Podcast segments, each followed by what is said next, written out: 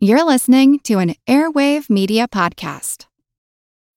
When you need mealtime inspiration, it's worth shopping Kroger, where you'll find over 30,000 mouthwatering choices that excite your inner foodie. And no matter what tasty choice you make, you'll enjoy our everyday low prices, plus extra ways to save, like digital coupons worth over $600 each week. You can also save up to $1 off per gallon at the pump with fuel points. More savings and more inspiring flavors make shopping Kroger worth it every time. Kroger, fresh for everyone. Fuel restrictions apply.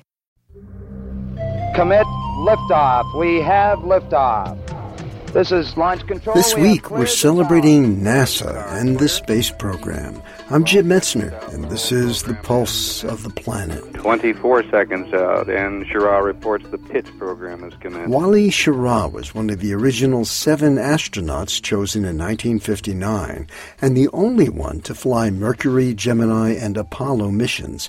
He commanded the 1968 Apollo 7 launch. Well, the outsiders heard more than we. We were inside of this well-contained vehicle with a quite a well-insulated system. Plus, we were wearing helmets then with a, a padded system, so we had what we call the Mickey Mouse cups over our ears, which is what we had on the aircraft carriers to protect the flight deck crew from this terrible noise of the afterburners.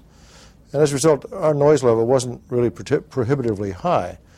And of course, we were communicating electronically. We didn't have to talk to each other without a microphone or earphone. In fact, there were times later on when we did want to talk to each other without the microphone and earphone and did, which made life a lot simpler. 55 seconds, the cabin is relieving. Schirra reported a little noise.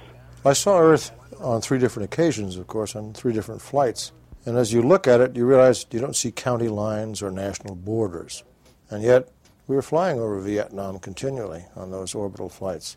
We could see some conflagration going on. You could see some fires from down below.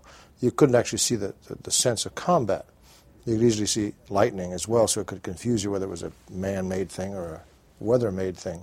But the, the most visible impact was the fact there were none of these borders that all these politicians worry about.